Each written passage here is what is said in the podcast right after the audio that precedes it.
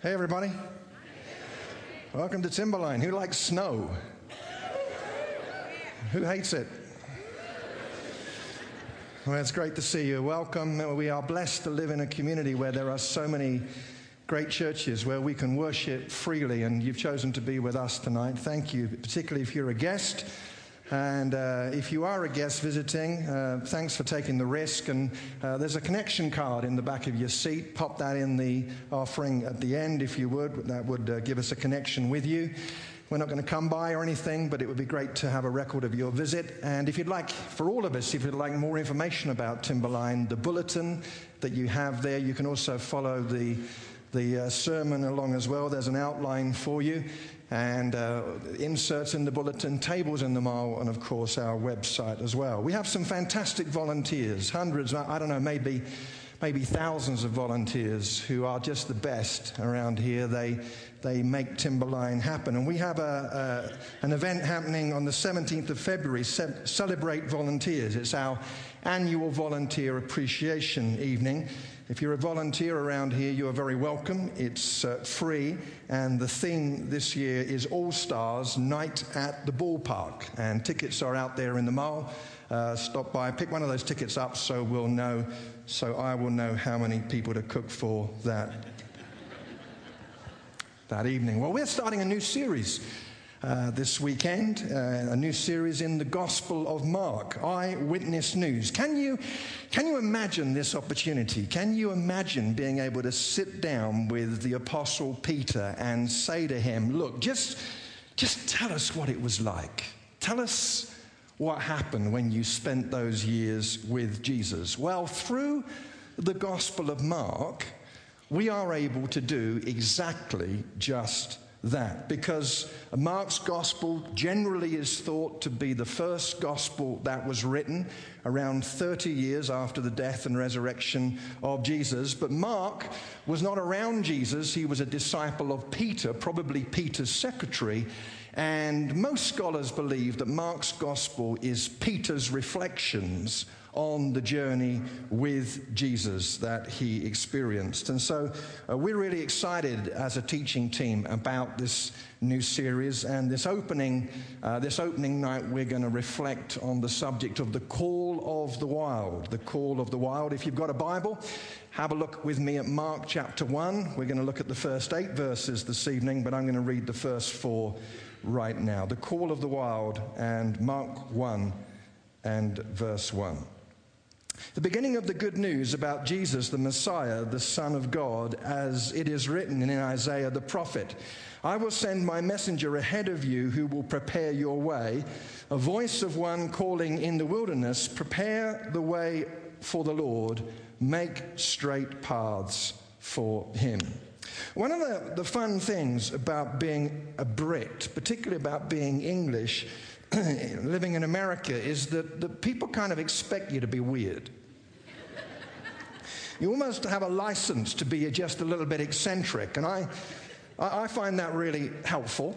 Um, we have lots of weird ceremonies and traditions back in England. Some of them freak me out. I, have just been discovering some of them uh, this past week. For example, once a year, there is an event in England called bog snorkeling bog snorkeling. Basically, it's as bad as it looks. Uh, the participants dive into a swamp, a bog, wearing a mask, a pair of fins, and a snorkel, and they race each other along a 120 feet trench filled with mud. Fun, fun, fun. It's crazy. Weird. Uh, once a year in the springtime in the Cotswolds area of England, we have cheese rolling. Cheese rolling, they have a big round cheese, and 20, uh, 20 young men uh, roll down the hill in hot pursuit of the dairy product. Uh, it's been described as uh, uh, 20 young men chasing a cheese off of a cliff, tumbling 200 yards to the bottom, where they're scraped up by paramedics and packed off to the hospital. It's weird. It's weird. But maybe one of our weirdest traditions involves a guy called Black Rod, and the Queen is involved in this particular tradition. There is one place in England where I can go and Her Majesty cannot go. It is the House of Commons, the lower house of the Houses of Parliament. Uh, King Charles I, back in 1660 something, he he tried to take over Parliament, and we gave him a radical haircut starting somewhere around here. And ever since then, our royal family have figured out don't go there because you're going to lose your head. And so once a year, the Queen has to read a speech, which she didn't write, but she reads it. It's printed on goat skin, which is weird. And this guy, Black Rod, he marches to the House of Commons, that's the door of the House of Commons, and he knocks three times on the door. Uh, they open the door and then they ceremonially slam the door in his face. It's part of the ceremony. It's our way of saying, Don't you get above yourself, Queenie. We slam the door in his face, and then he knocks again, and, and uh, they open the door, and he summons everybody to hear the Queen's speech, and they all go to the House of Lords because she has got news about the coming political year. At the beginning of Mark's gospel, something like that is happening. It's like it's breathless. It's, it's like it's a big deal. As Mark opens with the words, the beginning of the gospel, we know that something big and something new is being launched. We tend to think of the word gospel in 21st century terms. We think the word gospel means message or good news, and latterly it does. But for Mark's readers, it would have meant something more than message or a message, because a gospel, a gospel was an epoch changing event. And so, for example, when the future emperor Augustus was born, it was described as a gospel. Everything's going to be different from this moment on. That's the feeling of this word. You might, you might describe it negatively, I suppose, as a Kennedy moment.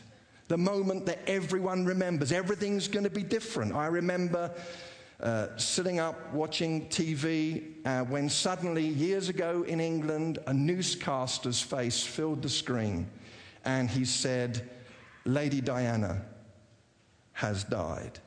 And I knew that as a Brit, everything would be different from that moment. I think around the world, as we saw tragically the first airplane go into the first of the two towers, we knew that something had shifted and change. Nothing would ever quite be the same again.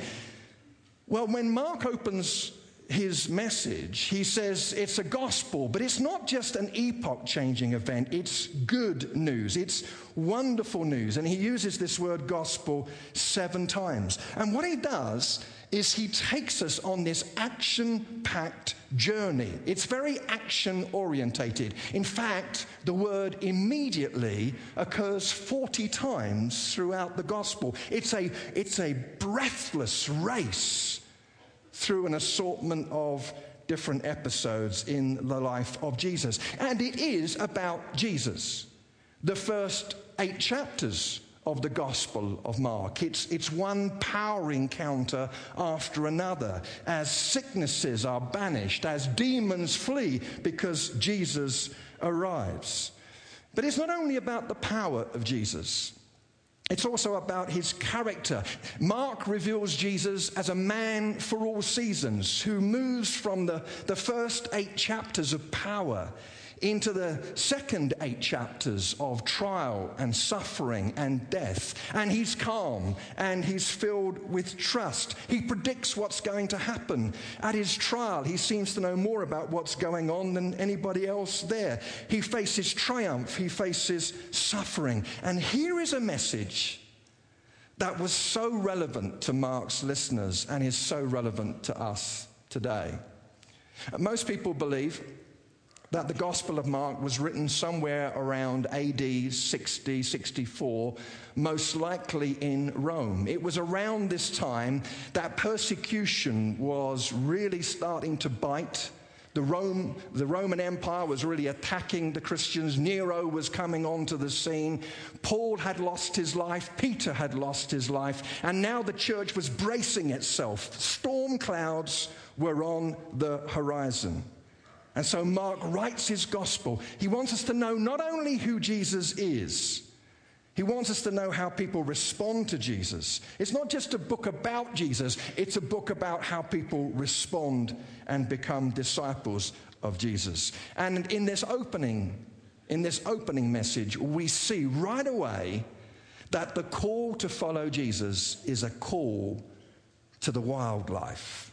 Wild. I like the word wild. It, rem- it conjures up images of me riding through the Rockies in my leathers on my 49cc scooter.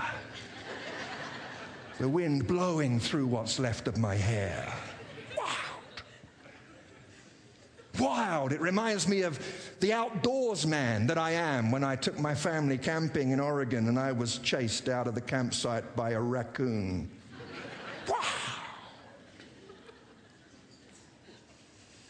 Let's face it. Wild is not normally a word that you associate with Christians. Yeah, he's gone really wild. He started going to church. Wow. Wild. He's got like snakeskin sandals now. What is this wild life all about? Let's have a look at the bulletin. First of all, wild living. Wild living is a call for straight talk. Wild living calls for straight talk. Look at verse 4. And so John the Baptist appeared in the wilderness preaching a baptism of repentance for the forgiveness of sins. Mark is a blunt talker, we're going to see. John the Baptist is a, a blunt talker. Uh, do you like me? Do you ever get nervous around people who just say it the way it is? It's, it can be a little scary. I, I, I met a Dutch lady once. I, I was speaking somewhere and she came up to me. She said, We Dutch people, we, we are very blunt. She said, If we think you're ugly, we'll tell you we think you're ugly. I said, Oh, that's interesting. I said, Nothing like that's ever happened to me. She said, So you've never been to Holland then?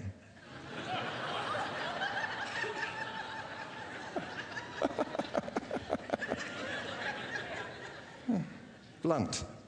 Mark is really straightforwardly blunt. He uses the name Jesus in the opening verses, a very common name, at least in the first 200 years. Uh, after Jesus was born. But then Mark uses the word Christ. Immediately, he wants us to know that he is staking a claim that Jesus is the anticipated Messiah. And then Mark straight away uses this phrase, Son of God. It's repeated throughout the gospel. Right from the start, Mark is saying, Jesus, Messiah, Son of God. There's no, there's no hesitation, there's no apology. He is making the claim right from the start. And then John the Baptist stands up with his weird dietary habits and snacking on locusts, and he is blunt, if you put all four gospel records together, you will see that John the Baptist did not hesitate in the way that he spoke. Mark is blunt, John is blunt.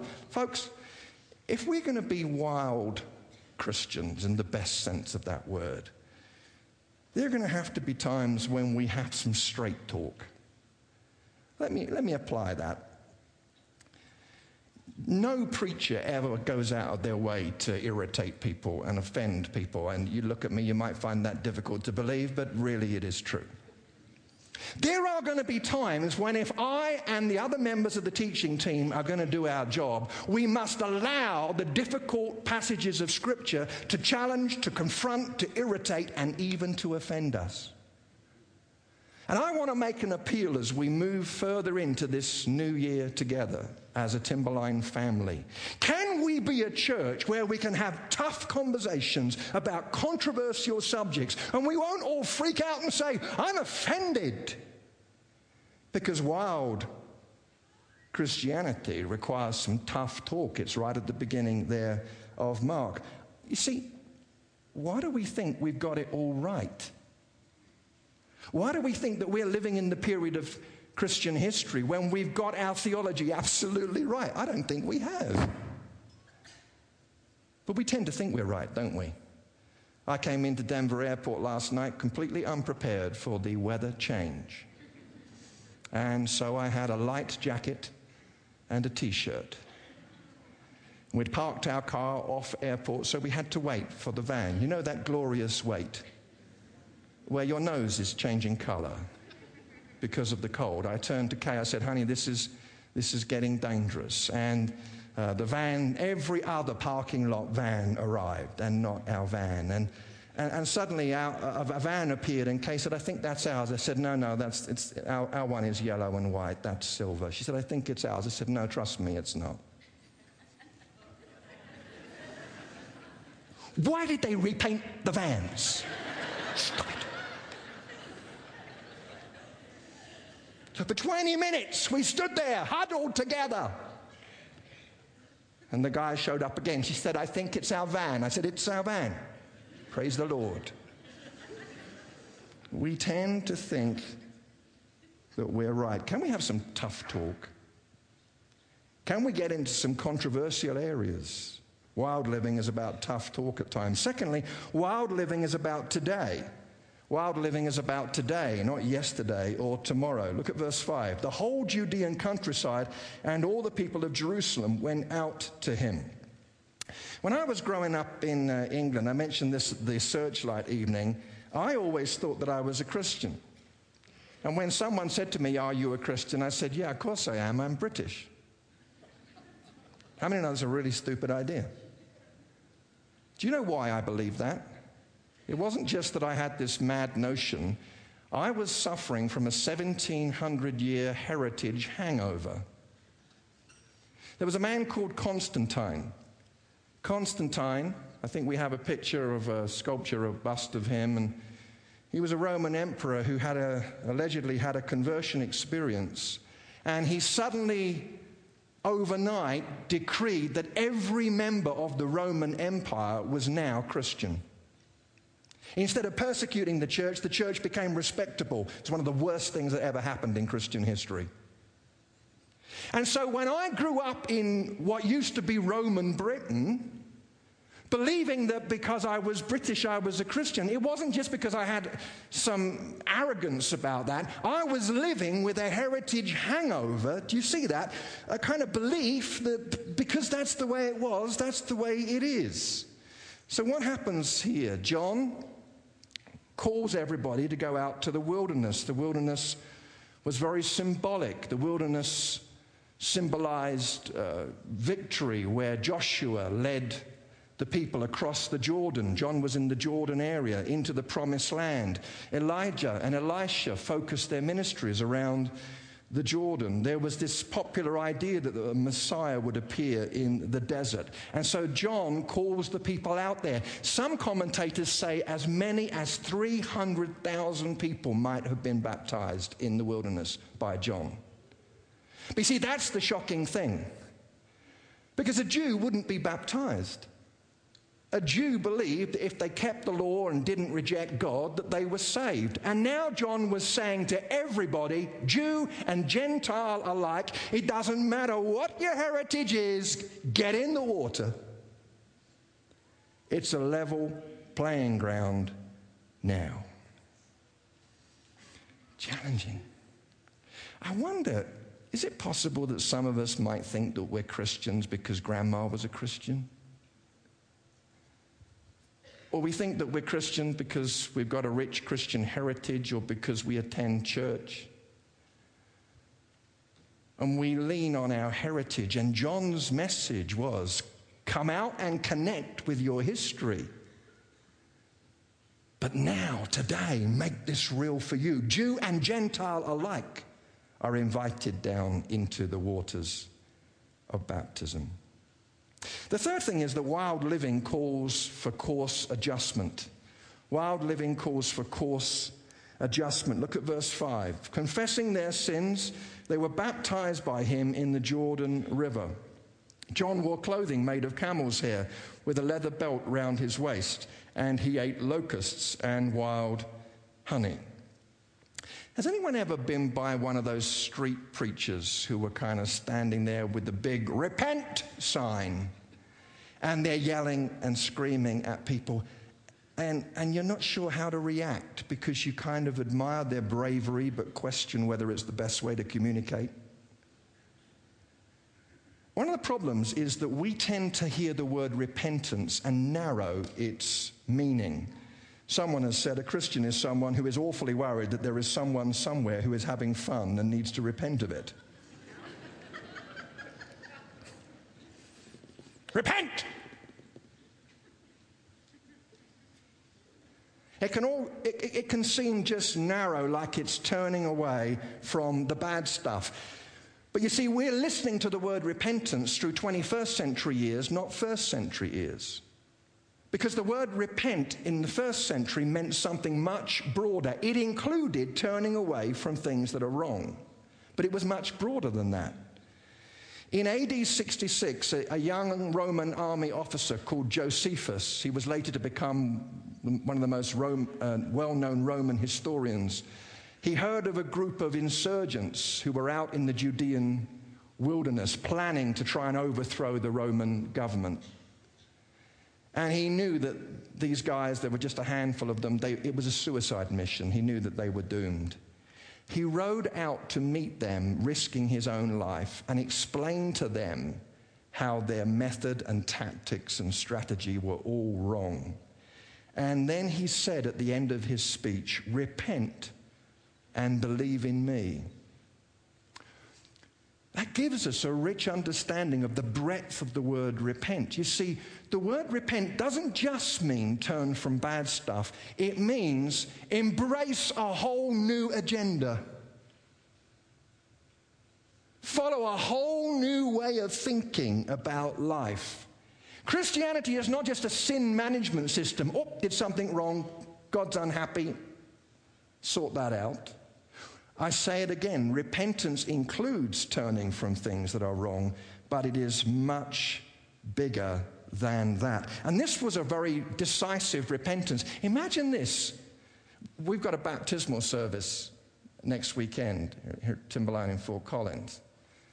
Uh, I love, are you like me? Do you love baptismal services? I, I love them. Can, can you imagine doing the baptisms the way John did them? Because it says they confess their sins. And the word there is exomologio, which means to call them out loud. Imagine that, Pastor, Pastor Brent is being baptized. Well, Pastor Brent, uh, before we, before we uh, hold you under the water for a quarter of an hour, would you please, uh, would you please just confess your sins for us. Yes, I, know it's going to take a long time, and perhaps you'd like to put them in alphabetical order, but we would appreciate it if you would just yell them out. Thank you very much. Okay, well, ladies and gentlemen, Pastor Brent and his sins. That's kind of what John did.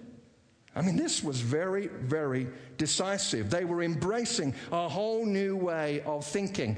How many of you came to the Searchlight Theatre uh, evening. I, I, hope you enjoyed that evening. And there was a moment in the evening when we were calling out the names of prodigals. And I will never forget the moment when someone, they may be here today, instead of calling out the name of a prodigal, just yelled out, Myself!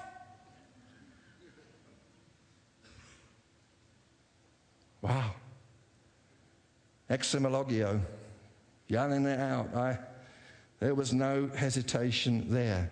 Repentance is embracing a new way of thinking. By the way, before we move on to the final point here, don't let anybody tell you that the way you think is not affected by what you watch. People say that, say they say it doesn't matter what you watch, it doesn't affect the way you live. Oh, really? So that would be why they're selling 30 second commercials this weekend for $3.5 million, wouldn't it? Because you know, messages don't impact the way you live, do they? Repentance is about a change of mind, embracing a new agenda. Well, lastly, with this, we'll conclude this evening. Wild living, let me make this statement wild living is humanly impossible.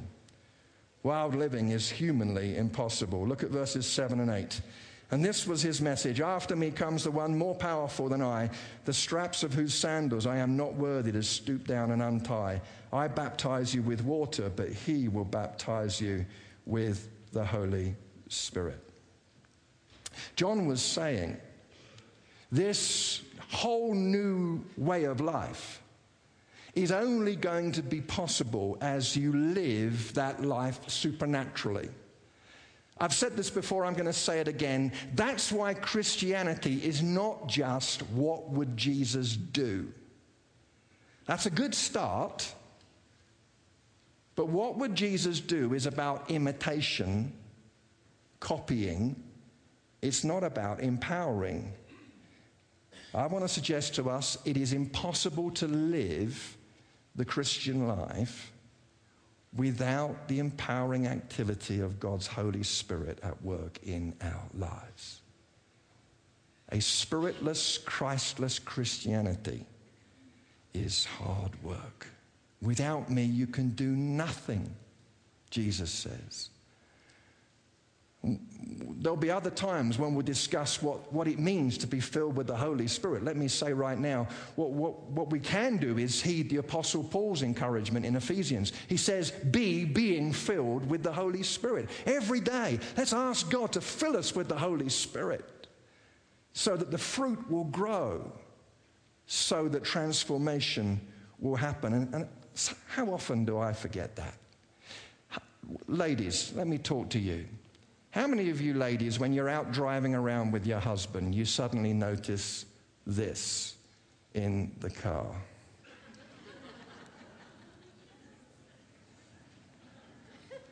I feel a wave of pain.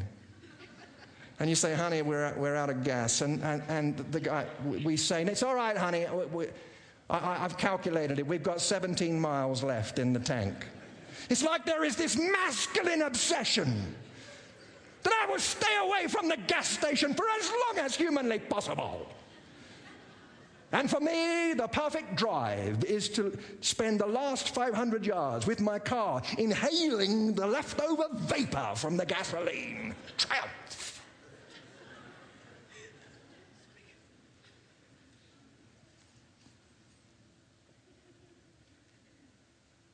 I do it all the time in England. Gasoline is $12 a gallon there. So when I finally go into the gas station, it's with much weeping and gnashing of teeth. but I don't want to live my Christian life like that. Always on the empty, scraping through, getting by. Jesus, fill us with your Holy Spirit and enable us by your power to hear the call of the wild. Let's continue in prayer together, shall we? Lord, as we begin this journey through this eyewitness account, this exciting journal of activity and action, We thank you because we can determine, even today, to open ourselves up for straight talk. As John the Baptist was so blunt, as Mark was so straightforward about who Jesus was and is, we want to be a church that doesn't only want to be comforted but can wrestle with difficult issues. And we pray, Lord, that when, when your word demands that we dig in to difficult stuff, stuff that has potential for offense, stuff that we might disagree on in terms of its application, we pray for a maturity among us to be a church that can take tough talk.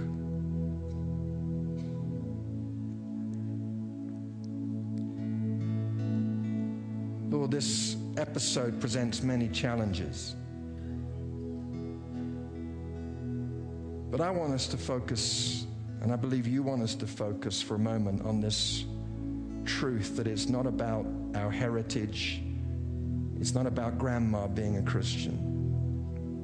It's not about just church going, it's about all of us deciding individually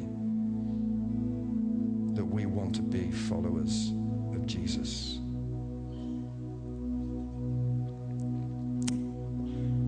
And as our heads bowed today, I wonder how many of us would want to say, you know what, I'm, I'm, I'm grateful for my heritage, for being raised, as Brandon said wonderfully, for being raised in a godly Christian home. But I wonder how many of us would say, I need this to be real for me. I need to firm this up. John the Baptist was saying, whatever the history, what about now? It might be that you're making a decision today to become a Christian. It might be that you're making a decision to firm your commitment to Christ that you've kind of lived with, but now it's time to really embrace. But for whatever reason, if you want to respond to that, can I ask you just to lift your hand for a moment, please? And hold it there. Just do it right now. And then put your hand down. It's wonderful. Thank you. Thank you for doing that. Lord, we pray for each one who has raised a hand. We pray for the heart behind the hand. We pray, we pray, God, that you'll show us what it means to embrace your agenda, to really be a people who know what repentance is. And we pray, finally, that as this wild living is impossible without you, that you will fill us afresh with your Holy Spirit and empower us to live the Jesus life. We agree together in Jesus' name. Everyone said, Amen. we're going to give and we're going to sing now. Thank you for your faithfulness in giving. If you're a guest, you don't have to give. Pop that connection card in uh, to the offering plate as it comes by. I'd like our, uh, our ushers to uh, begin to receive the offering right away and let's sing and give and worship together.